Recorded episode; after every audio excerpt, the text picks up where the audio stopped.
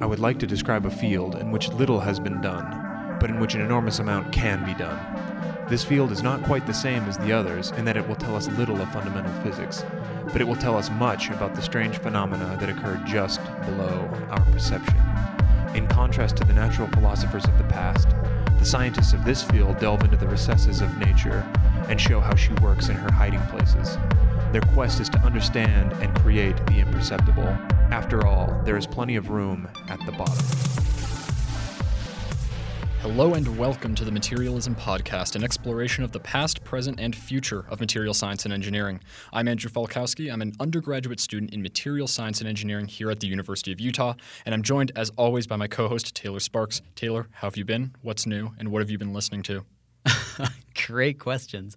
I have been listening to it's grant writing season for me. So when I got to get in the zone, I can't have lyrics. I've been listening to just like chill hop, just something that uh, won't distract me. Uh, and there's a couple go tos that I like there. And what's new, I actually gave a TEDx talk for TEDx Salt Lake City, which was so, so cool. Okay, what was it on? Uh, so we're going to do a whole episode on it in the future, probably in the next couple months. But it was on materials informatics, which is like the name kind of suggests, it's material science, but it's merging that with the field of data science, basically trying to address age-old problems of, of material science, but with data science techniques. That's super cool. You'll definitely have to let us know when that's available so we can listen to it. Absolutely. What have you been up to? It's that time of the semester where you just have so much caffeine in your body and so little sleep that it hardly feels like I'm actually alive at this point. But we're only a week away from fall break, so if I can just hold on for a little longer. Super cool. What do you got plans good. for? Are you going to go do anything fun? I think I'm just gonna go home and like sleep. Just decompress. You need- Detox from the caffeine for a minute? yeah, definitely need a break. Sounds good. Back to Idaho. Back to Idaho, yes. Very cool. So this month we have a really exciting topic. It's titled Seeing with Electrons. And in 2019, maybe you've seen these images before and wondered where you got them. But have you ever noticed that in science, sometimes you'll see an image of like a fly's eye and it's all the little facets, or like a spider up close and you see all the hairs on it? It looks like something out of like a Godzilla movie, just terrifying. So the tool to capture those um, you could use an optical microscope, but it has some limitations. Instead, oftentimes these are captured with a scanning electron microscope, and that's the subject for today's episode. Okay, so you're talking about an optical microscope and you tell me that it has some limitations. But is there a point where something gets so small that we can't use Yeah. just light to look at it? Yeah, and absolutely. why is that? And even with your the naked eye can look down to you know I think it's like tens of microns basically. So to put that in perspective, like a human hair is like ten or twenty microns wide or something like that, and that's pretty close to like the resolution that our eye can see unaided. Um, if you want to go smaller, this goes way back to like the 17th century. Microscopes have been one of these core staple tools that the science community has used. In the 17th century, actually, there was this Jesuit monk. Check this out. I read this uh, in studying for this. He's a Jesuit monk. This was right around the, the time when they were discovering germs. He used a microscope. This guy's name is Athanasius Kircher, and he wrote this book. The chapter it's all in Latin, but this chapter um, has this little section which, if we translate it, it says concerning the wonderful structure of things in nature, investigated by microscope. And he states. Who would believe that vinegar and milk abound with innumerable multitude of worms? just horrifying, right? So scientists for a long time have been looking at the the natural world around us using microscopes for hundreds of years at least. And I think that in general humanity has always been fascinated by this whole tiny world that exists smaller than our eyes can see. And so tools that allow us to envision that really captivates imagination in book writers, in, in Hollywood, right? Movies like Honey, I Shrunk the Kids, which are, here's a clip from that. We're now quarter of an inch tall and 64 feet from the house. It's the equivalent of 3.2 miles. It's a long way, even for a man of science. Yeah, I mean, we've always been fascinated with the tiny world around us and imagining what it would be like. But an optical microscope, it can only get us so far because it uses visible light. Our eyeballs, we've evolved to see certain ranges of light. And basically, because we're seeing with visible light, and that visible light has a wavelength, which is kind of big compared to the things that we'd like to look at, um, it leads to some problems. So we can see in the visible spectrum, which is somewhere around like 300 nanometers to 700 nanometers, at least thereabouts, um, But that's pretty big, 300 nanometers. Atoms are far smaller than that, right? They're angstroms apart. So how are you ever going to be able to visualize something with something whose wavelength is way, way bigger than that? There's, this is just a fundamental problem in optics. And so visible light has this problem of resolution. And in practice, the smallest that we can get, well, there's an equation that says that the smallest resolution you can get is the wavelength divided by 2 times the numerical aperture. And the numerical aperture, that's going to be the refractive index in which the lens is working, right? And multiplied by sine theta, where theta is the largest half angle of the cone of light that enters or exits the lens. Or in other words, basically, if you're going to use a lens and light, like you might have done when you were looking at the, the electronics that you were working on, then your lens is in air, which means that your numerical aperture, sort of at best case scenario, is something like one. And so you could pick a different medium. Instead of looking at an air, you could immerse it in oil, and that gives you a little bit of improvement. It goes from a refractive index from one, or numerical aperture from 0.95 all the way up to 1.5. But in practice, like the best you're going to be able to do is somewhere around a couple hundred nanometers. You're never going to be able to see atoms with an optical microscope. That's not to say that they're not doing cool things. Uh, as recent as 2014, the Nobel Prize in Chemistry was actually awarded to some people who worked on um, an innovation in optical microscopy called super resolved fluorescence microscopy, which basically gives you an, an, an, additional ability to look at things even smaller. Okay, so then if we want to look at something smaller, we can't change our aperture. We're kind of fixed in terms of the sub the materials that we can use to look through things. Um, but so does that mean we have to change the wavelength that we're looking at? We need those to get smaller if we yeah. want to look at something. Yeah, bingo longer wavelength would be something like infrared, and shorter wavelength, that's going to be like ultraviolet. And you could move smaller and smaller. Or even better, what if we could take electrons, right? You could take electrons, we can accelerate them to really high energy, so they're moving really fast. And then we can use the de Broglie wavelength, which you learned about in physics and probably never used since. But turns out if you use the de Broglie wavelength, electrons can have a really small wavelength. For example, if you take an electron and give it 20 kilo electron volts of energy, its de Broglie wavelength is 8.6 e to the negative 12th meters. Or in other words, it's picometers, one thousandth of a billionth of a meter. These are tiny, about 100 times smaller than atomic separation. So this should, in, at least in principle, be able to visualize atoms. So another limitation that if you've ever used an optical microscope, you spend like 10 minutes trying to like adjust the focus to try and get that image to something clear where you can actually see what the what you were trying to look at uh, in the first place. And a lot of that stems from the very limited depth of field of visible light. Yeah, like literally like the the vertical region which can be in focus at the same time is really small. For example, if you're looking at 100x magnification with a numerical aperture of 0.95, so basically in air, your depth of field in microns is 0.2.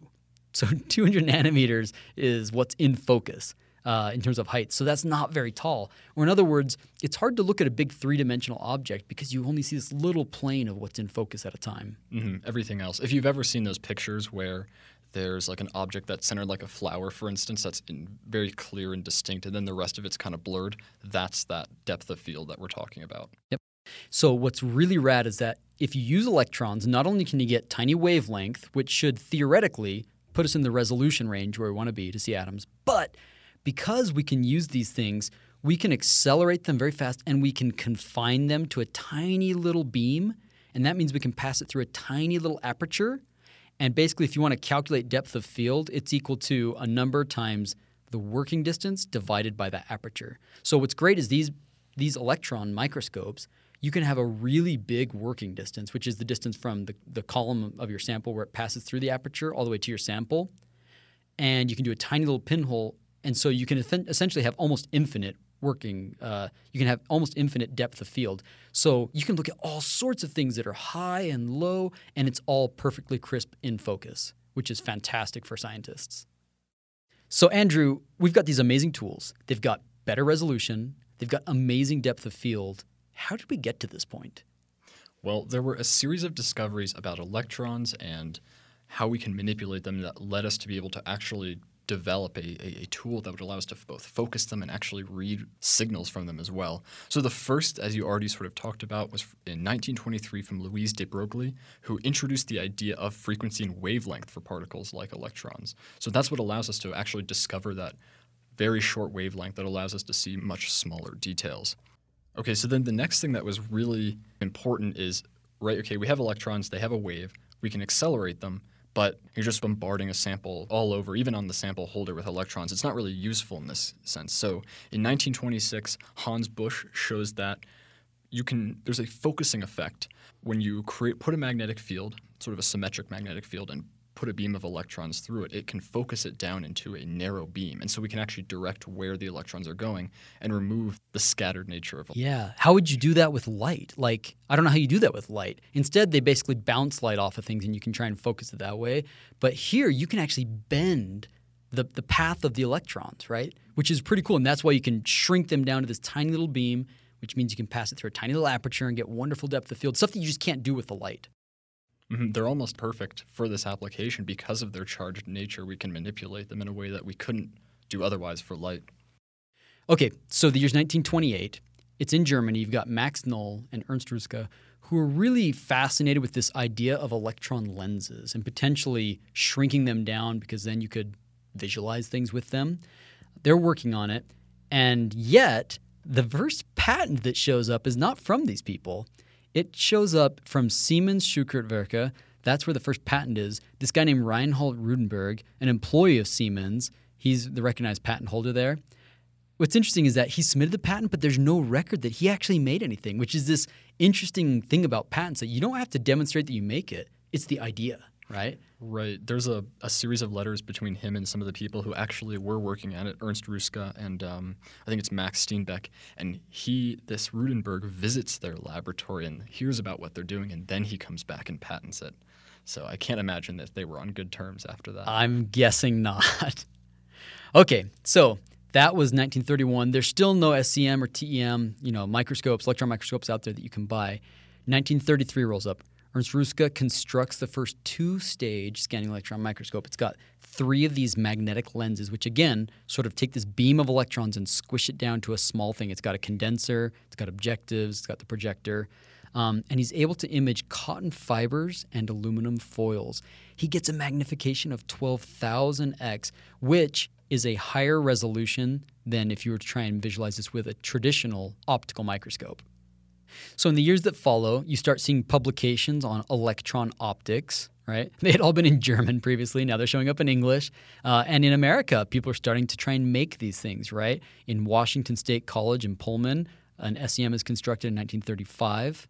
Uh, you also start to see some very primitive SEMs being constructed in Japan, which kind of makes sense because during this sort of timeline, Japan and Germany were allies to some extent. And um, Oh, that's interesting. mhm. That is super cool. So tell us about Otto Scherzer. Okay, so Otto Scherzer starts doing a number of experiments with these, and he's interested in seeing the properties and what sort of effects are we going to see. And he comes across two sort of effects that he noticed. The first is spherical aberration, and the second is chromatic aberration.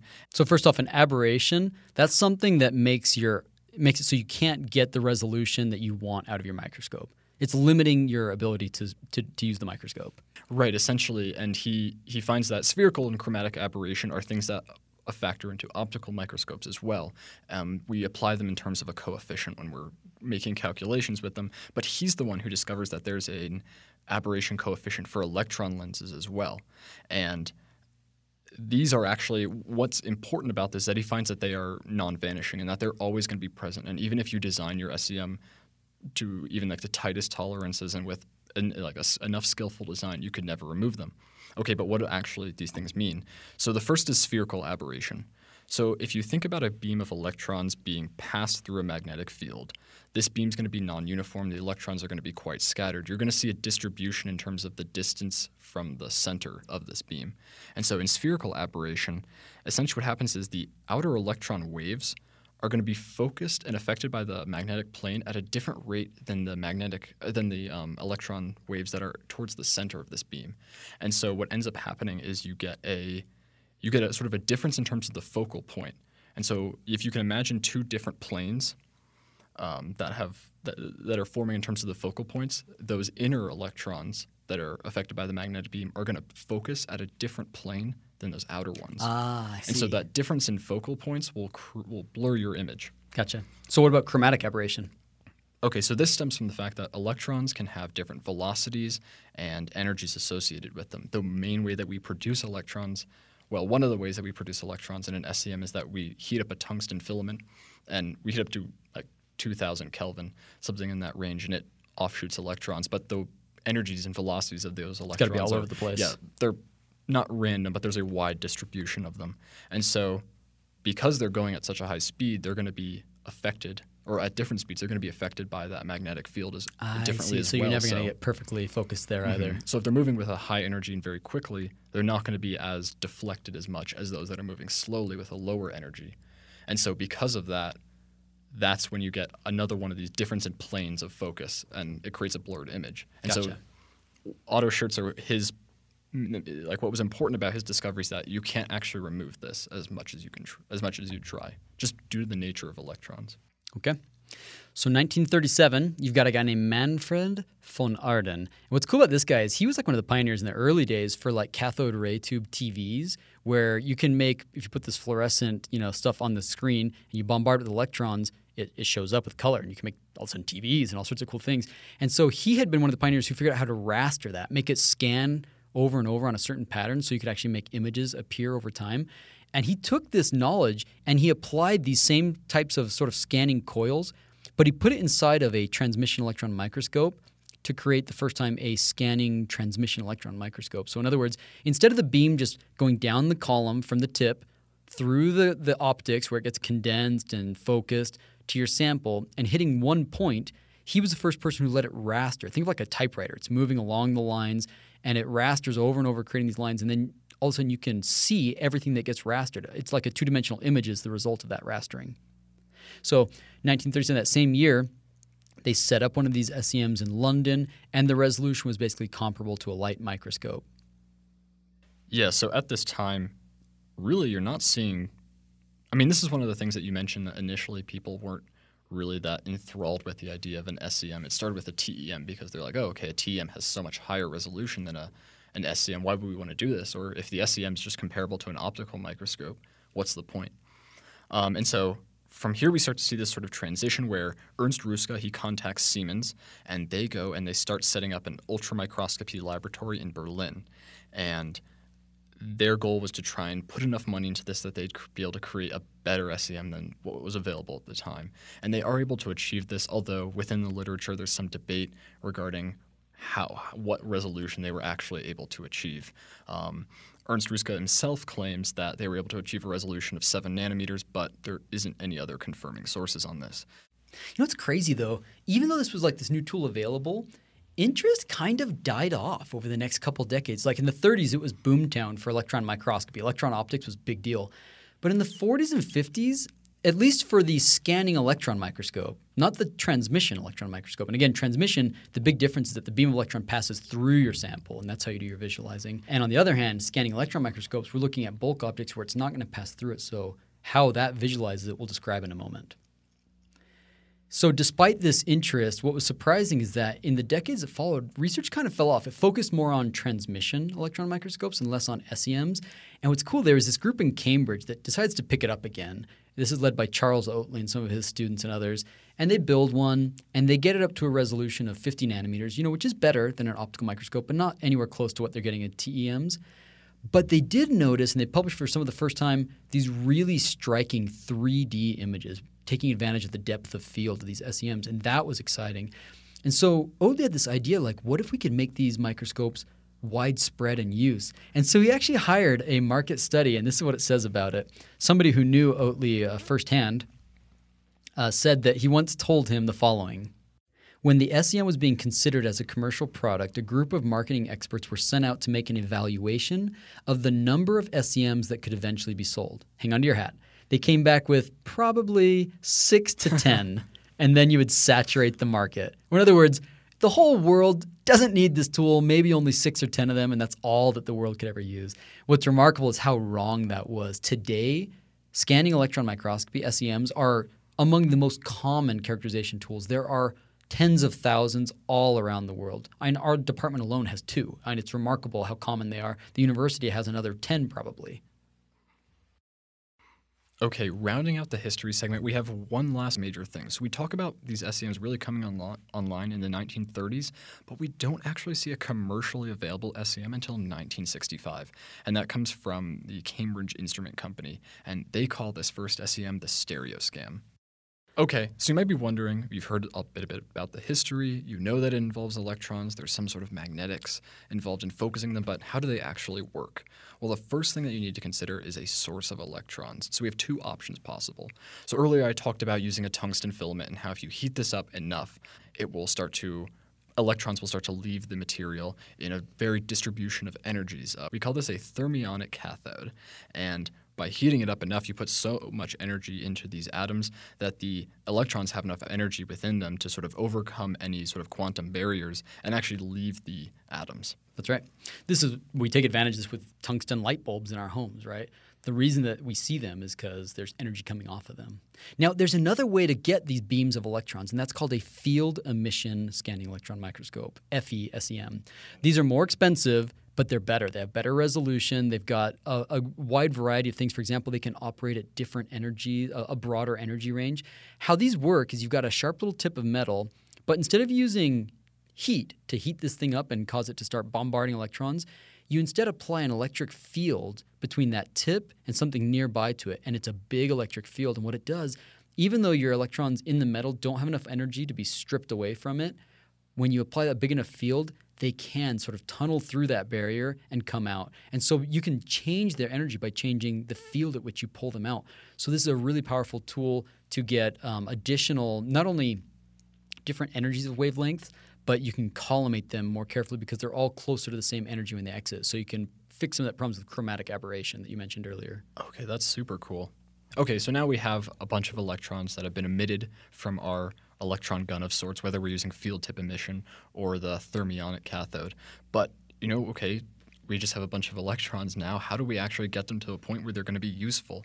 So the next thing that we actually want to do is electrons are charged, right? Typically, your thermionic cathode has some sort of um, positive charge. It, it is a cathode, for instance. And so what you typically want to set up is an anode near that. And the potential difference between the cathode and the anode is enough that the electrons will accelerate towards the anode.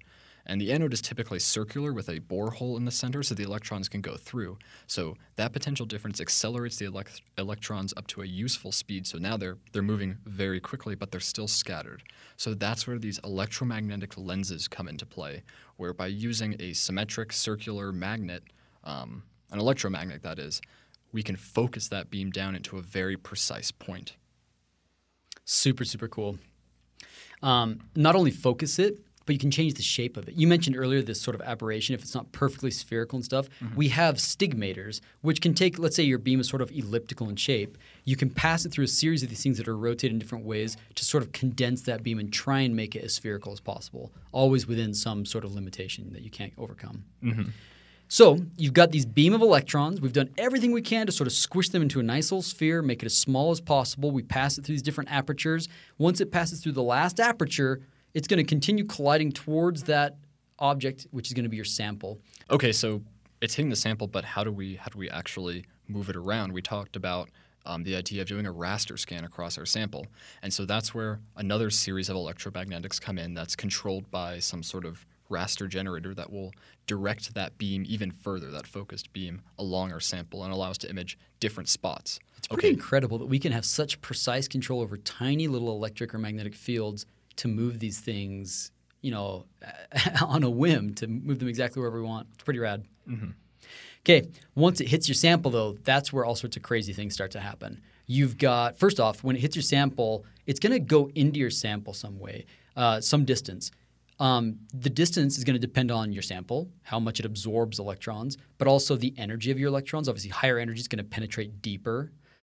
Now, as it goes into your sample, it's going to get absorbed, but not before doing some things. First off, it might crash into some of the electrons inside the atoms in your sample. If it does that, it might eject them. We call these secondary electrons. Okay, these ejected electrons are secondary electrons. Now, there's other electron transitions that can happen. Once you open up a hole, then other electrons that were at a higher energy level, say higher higher shell, they can collapse down to fill that hole. The analogy I had when I took a class on this as a student ages ago was imagine you're at a, a, really cool concert and somebody gets up and leaves a few rows up from the stage. Would you just stay far away or would you go down and fill that spot? You're going to go fill it up. And electrons do the exact same thing. But since energy has to be conserved and they were at a higher energy level before and they're going to a lower one, they have to give off something with that difference in energy, and that's going to be an X-ray. That becomes important later. Now, another type of energy uh, reaction that can occur is backscatter. What is backscatter, Andrew? So this occurs that let's say that the electron actually manages to miss hitting other electrons, but there's still this big nucleus that exerts a number of forces and is, takes up quite a bit of space within the within the atom itself. And so, if, if I understand this correctly, the electron will will have some sort of elastic interaction with the nucleus of the atom and almost bounce nearly directly back. um, so it doesn't in like the direction it's not like it beam. hits the nucleus and bounces. It gets close to it, and it's kind of like gravity, where Oh, sort of like when we when want to like go to the moon, we whip past maybe another planet and then go to Mars or whatever. It takes advantage of that interaction by passing close to it, and then it slingshots it back kind of the direction it came from. Okay, that makes sense. Yeah, and so the electrons there are going directly back um, towards the beam, and that the speed at which they're going back towards the beam and the amount that they're doing depends a lot on the number of protons and the size of that nucleus. So you've got your beam of electrons that are really high energy crashing into your sample. You're generating different types of electrons. Some of them are secondary, which is a different electron gets kicked out. Some of them are the same one that gets slingshot right back up. How do we actually visualize with that? We have to have a detector. So they take a detector and they typically make it slightly positively charged. So as the electron gets ejected, let's say it's a secondary electron, as that thing gets ejected, it's going to feel that positive charge electric field and it's going to be drawn towards the detector and it's going to count those things. And as you raster it, you're keeping track of how many show up from each spot. If there's a lot, then you get a nice bright spot on your image. If there's not many, it's a nice dark spot on your image, okay? And that corresponds to a current that's generated from those electrons. Absolutely. And the the reason, so we talked about earlier, there was that those people from Cambridge who made that really interesting discovery about being able to visualize 3D shapes. So how does that actually work with an electron microscope, right? Because a lot of the ways that we perceive depth come into play because we can see shadows or there's a lack of light around something, but electrons don't really cast shadows. So how are we going to see something like that? Well, it stems from the number of electrons that are ejected. If there's a hole, for instance, like a, a pore, and an electron goes in there, it's going to be much harder for those electrons to escape out of that hole, and so that's why we see it darker. That is so cool. So it kind of it's an optical illusion. It, it it's true. It still looks like it's darker because it's further away, but in fact, what you're seeing is just less signal gets out. So yeah, sure enough, uh, imperfections like edges and protrusions these show up as brighter, which makes for really compelling these striking sort of 3D looking images. Okay, we're going to go ahead and take a break. And when we come back, we're going to talk about some of the really unique things about why SEM is still a useful tool, even though it doesn't have the resolution of TEMs.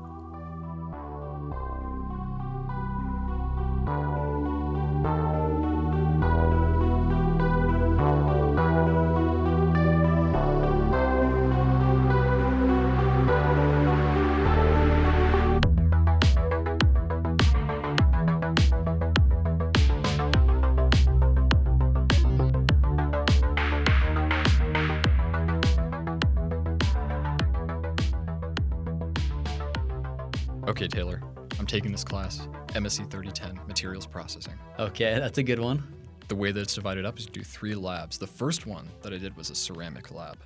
And uh, I produced these alumina ceramics. Okay. And um, I was just given an alumina powder to use. I had no control over Whatever we had on the shelf. Pretty much was this. I put it in a more academic way, but it was essentially just a big old bag of alumina. Okay. and um, the ball mill- milling machine was broken, so I just had to take whatever distribution of particle sizes I had and just throw this into a ceramic. this sounds like a bad idea for ceramic processing. Yeah, it ended about as well as you would expect. So I was looking at my ceramic samples post fracture after they, some of them crumbled, some of them broke, as a ceramic should. And I noticed these particles that were not alumina. When I was looking at them under the SEM, they looked very different. They had a bit of a different sort of structure to them.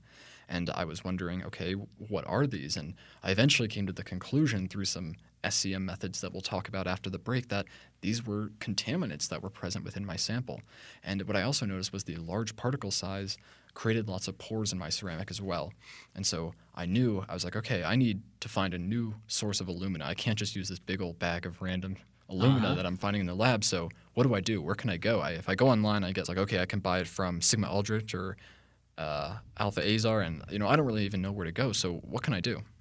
So there's a great tool for you. It's matmatch.com. Let's check it out. How would you approach this problem? We'd go to matmatch.com. If people haven't used it, check it out. matmatch.com. When you go there, it's a pretty easy to use interface. The very first thing we'll see is a giant white bar where it lets you search for things. So let's punch in aluminum oxide. Right? When you get aluminum oxide, it's got a bunch of them with different purities you can select. And if we just search for that alone, what comes up is four different materials uh, from different suppliers, right? So you've got some from Goodfellow or from different companies. Let's pick this one at the bottom aluminum powder, 99.9% pure from Goodfellow. And when you see this, you can actually see more details about it. It gives you the actual particle size. These things are 45 microns. What's the crystal size? It gives you the exact composition. What's nice about this is that it makes it really easy to find materials, typically from a variety of companies, so you can compare and contrast different sizes or cost in a really easy to use way because maybe you didn't know ahead of time who the provider is for some material.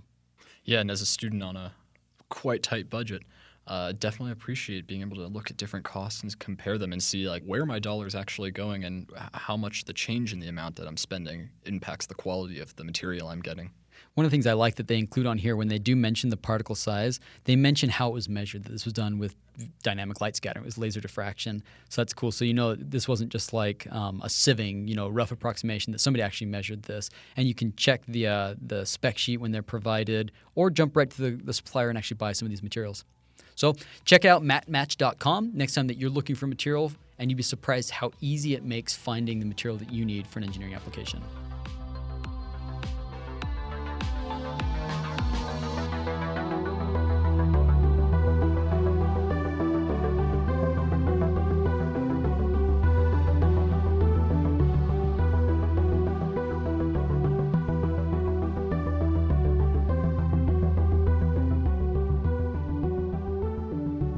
Okay, so we're nearly out of time, but I did want to wrap up with a couple other things. First off, if transmission electron microscopes can get better resolution, and the only difference here is that the transmission electron microscope has to pass through the sample as opposed to looking at bulk, we wouldn't be using SEMs as much as we do.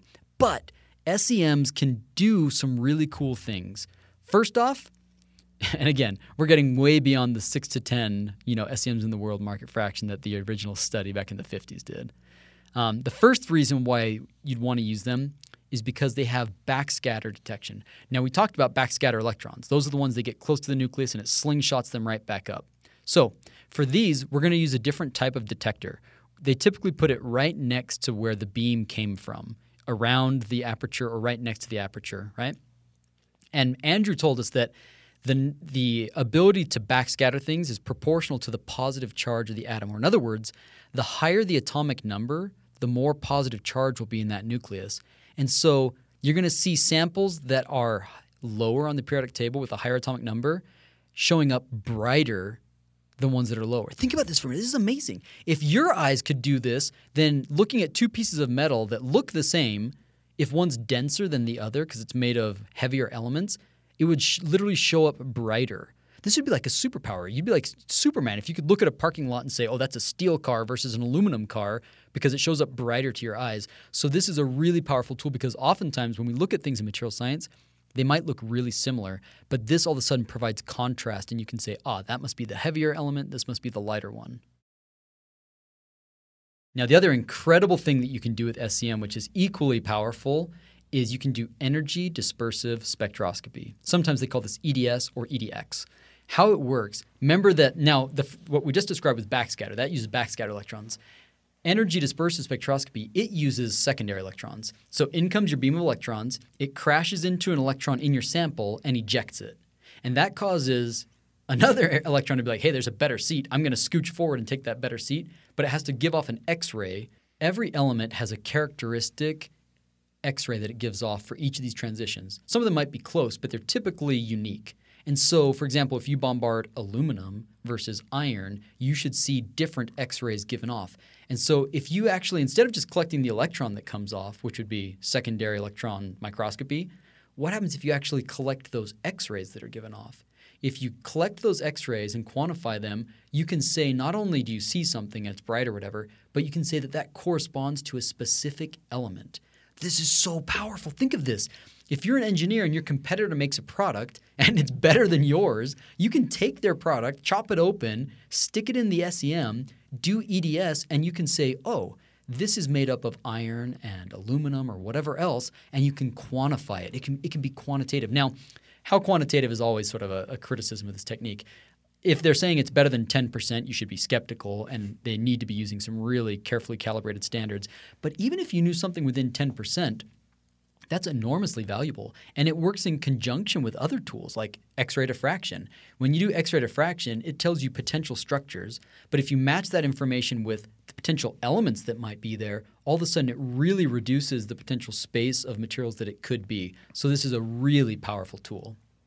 Now, they can actually even do a little bit better. If instead of collecting energy, uh, instead of collecting X rays and filtering them by energy, if you combine this with diffraction, so out come these X rays and you make them actually diffract off a crystal, then you can get what's called wavelength dispersive spectroscopy, or, or, or sometimes they call this microprobe. And this will give you very accurate compositions. So this is a really accurate way to determine the compositions of materials in a non-destructive manner. Mm-hmm. And I imagine it's also really useful for looking for impurities. So if oh, you yeah. can if you can see that you're getting some sort of additional powder or or some other sort of oxide that seems to be forming and you want to know what's actually occurring or what's that impurity actually made of, you can figure that out and then better be able to determine the root. Or think about jewelry. A lot of times, uh, if you if you buy a piece of jewelry, they'll tell you it's X percent gold. You can throw that into the the the SEM and perform some uh, perform some EDS analysis on it and actually determine what's the actual oh, yeah. gold content. I remember when I was a student, one of the students uh, that I was in classes with, she'd been proposed to, and he gave her a ring. And the very first thing she did, since she worked in the laboratory with one of these microscopes, she put it in there and did EDS on it to make sure that it was diamond carbon and not cubic zirconia or anything like that, which is really cool. But you could imagine looking at interesting core shell particles, tiny little nanoparticles that have a different shell than the inside. You could actually map and figure out what is the shell versus the interior. You could look if there's an impurity phase along grain boundaries or if there's impurities. It's a really cool tool to be able to make images, which you can then overlay with where the elements are. Iron's over here, silicon's over there, and so forth. And the best part of it is that for at least for inorganic samples, is that it's non destructive. So you can figure out what's in your sample without having to destroy it. Yeah, super, super valuable technique.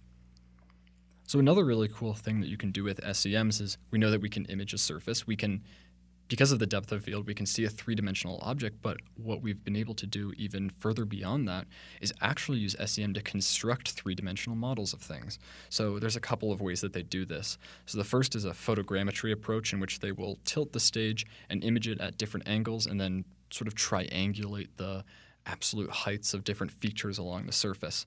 The other thing that they'll do is they'll look at the essentially the gradients of color and calculate slopes across the surface and then perform integration, find the area underneath, and try to calculate a 3D model from that. Yeah. I mean, they can do incredible things. They can also slice them away. You can take types of microscopes that are able to ablate away layers of elements. You image it, ablate, image it, ablate.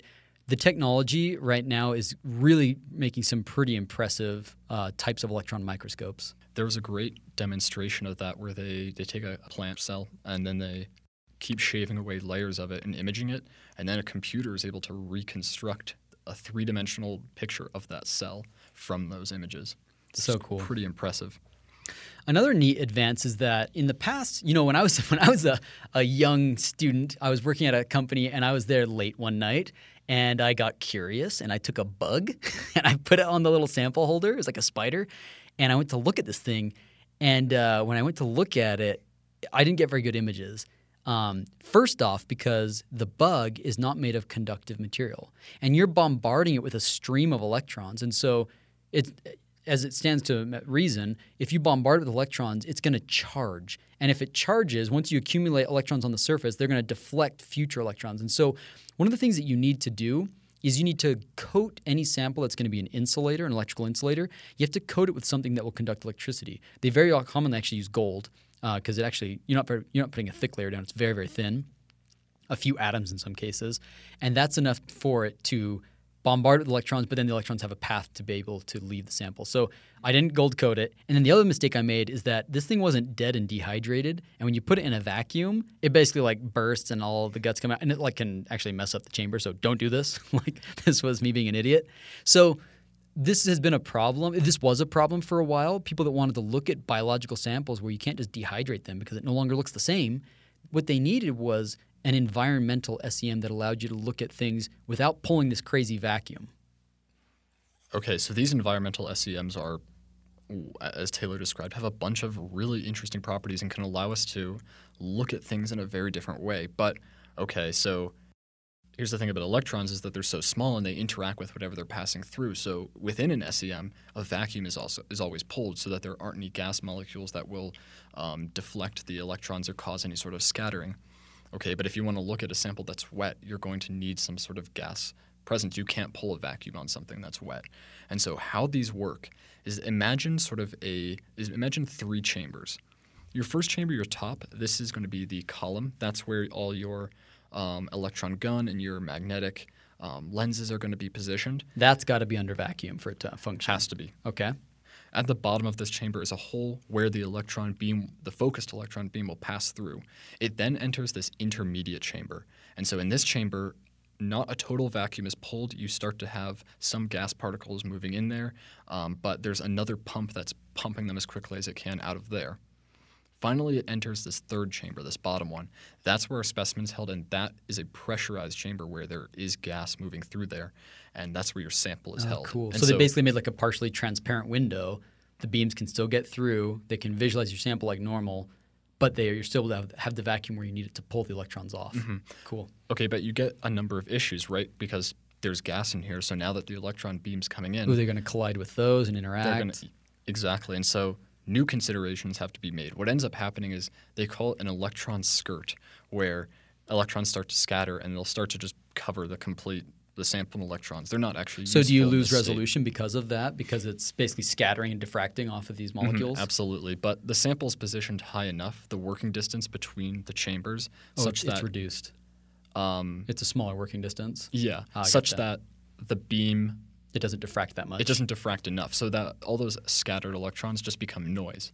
Gotcha. And so what this allows us to do is actually image liquids. So we can put uh, a material or an element in a liquid phase and actually see what it looks like there under an SEM, or as you were saying, look at live things. I've seen some of these images. They'll like take water and then they will take and they'll make an SEM movie by observing it over time and show how water freezes. And you see actually snowflakes growing and crystallizing out of the liquid. It is super, super cool stuff. That's got to be awesome. The other thing we have to consider is that because of this, because of this gas and the scattering that occurs, there's a new type of. We can't just collect backscattered electrons or um, secondary electrons the exact same way because there's a lot of scattering that's happening and if you put a positive charge on there, you're going to attract all of them, and it's it's not going to provide accurate signals. So what they do is they use something called a gaseous detection device, and so essentially you have an electrode with a voltage up to several hundred volts, and that's situated on the top of that third chamber. So the electron beam passes through it, hits the material. Then, as electrons are ejected, they're going to scatter and they're going to interact with the gas particles, and that's going to actually knock other electrons out. So you end up having this sort of cascading, almost avalanche effect from the secondary electrons, and it ends up amplifying the signal. Oh, and so when it eventually interacts with the electrode, you get sort of an amplified signal, and you can continue to use it as a detection. That's cool. You'd normally think of like the gases only being a problem, but in here it's actually increasing your signal. That's that's mm-hmm. pretty cool. The other really nice thing about these is that you don't have to coat your samples anymore because the gas itself is electrically conductive. Ah, and so, ah, cool. And so what ends up happening is charge won't build up because the charge will just dissipate within the gas. And so sometimes if you want to look at very fine details on the surface, if you coat it with gas, you might lose some or coat it with gold, you might lose some of those details, but now that doesn't have to be the case. And what's also cool is because you can have different phases, you can actually study the interactions between solid and liquid phases like you were telling about. Super, super cool. So we've barely touched the surface. There's so much more that we could talk about. And we need to do a whole nother episode on right backscatter diffraction. You can do diffraction with electrons. We should talk about TEMs. You can make micro machines that live inside of these SEMs, so you can deflect things and measure all sorts of mechanical or other properties on tiny microscopic objects. There's a whole world out there. But in this episode, we hope we've given you a flavor of electron microscopy, what it is, where it came from, and the basics of how it works. Now, before we go, a quick Q&A section. One of the questions I got recently, which I'd like to pose to my fellow co-host is, what in your opinion has been the most important or impressive scientific discovery of all time? That's a pretty tall order. Yeah, right. It's a, it's a pretty superlative. Just pick one that has impressed you. I mean, one thing that I always thought was really amazing, I took an introductory physics course at a community college. It wasn't even calculus based. It's not real, but I remember it was amazing. And so, what I remember being incredibly fascinating, it's still fascinating to me today, was the discussion of light being both a wave and a particle. And Oh, once we discovered that, just our understanding Quantum of the, mechanics in of the world and quantum mechanics completely exploded, and we were able to understand atomic systems at a, in, in, in much more depth and understand even things like gravity and how that can bend light. And so, I remember just hearing about that was just incredibly impressive to me, and it's something that I think about a lot, even to this day. Okay. I'm going to cheat and give the response that I heard my PhD advisor give. I love the guy. He was uh, Dr. Clarke, David Clarke at Harvard University. He's a great guy. And he would regularly talk about the, the, the, the marvels that technology, the great gifts or something that, that technology has given to mankind. And I'm forgetting the third one, but the first two was the PN junction and the other one was energy from fission. So the PN junction, we should do an episode on this later, but essentially, if you have a semiconductor and it's P type next to N type, that is the basis of transistors. It's the basis of diodes. It's the basis of photovoltaics. So many technologies. This has enabled enormous number of things. The PN junction, something as simple as that, and the other one, energy from fission. Um, I love renewables, but pragmatically speaking, I um, I realize that you don't get sun when the sun's not shining. You don't get power from the wind when it's not blowing, and so you need to be able to store these things. And that is not a problem that we have easily solved. And yet, meanwhile, in the background, we've got nuclear energy from fission, basically saying like, "What about me?" And it's this incredible resource. So, those are two things that, that stand out to me. I'm just going to steal his answer. All right, as always, we are going to be dropping the list of resources that we use to learn about this in our show notes so that if you're interested in taking your knowledge and exploration of SEMs and material science further, you can read through those and learn a little bit more yourself. As always, if you have any questions or feedback, please send us emails at materialism.podcast at gmail.com. Make sure you subscribe to the show on iTunes, Spotify, Google Play, or wherever you find your podcasts. If you like the show and you want to help us reach more people, consider leaving a review. It helps us improve and it exposes us to new people and lets them find the show. Finally, check out our Instagram page at materialism.podcast. We post lots of cool infographics that correspond to each episode, and we like to post other things that help you dive a little bit deeper, so definitely check that out. And as always, we'd like to give a huge shout out to Alphabot for allowing us to use his music within the podcast. You can check him out on Spotify. And a thanks to Kolabyte, who created the intro and outro for the podcast. He makes a ton of really cool synthwave music, so you should check that out as well at kolabyte.bandcamp.com. Catch you next time.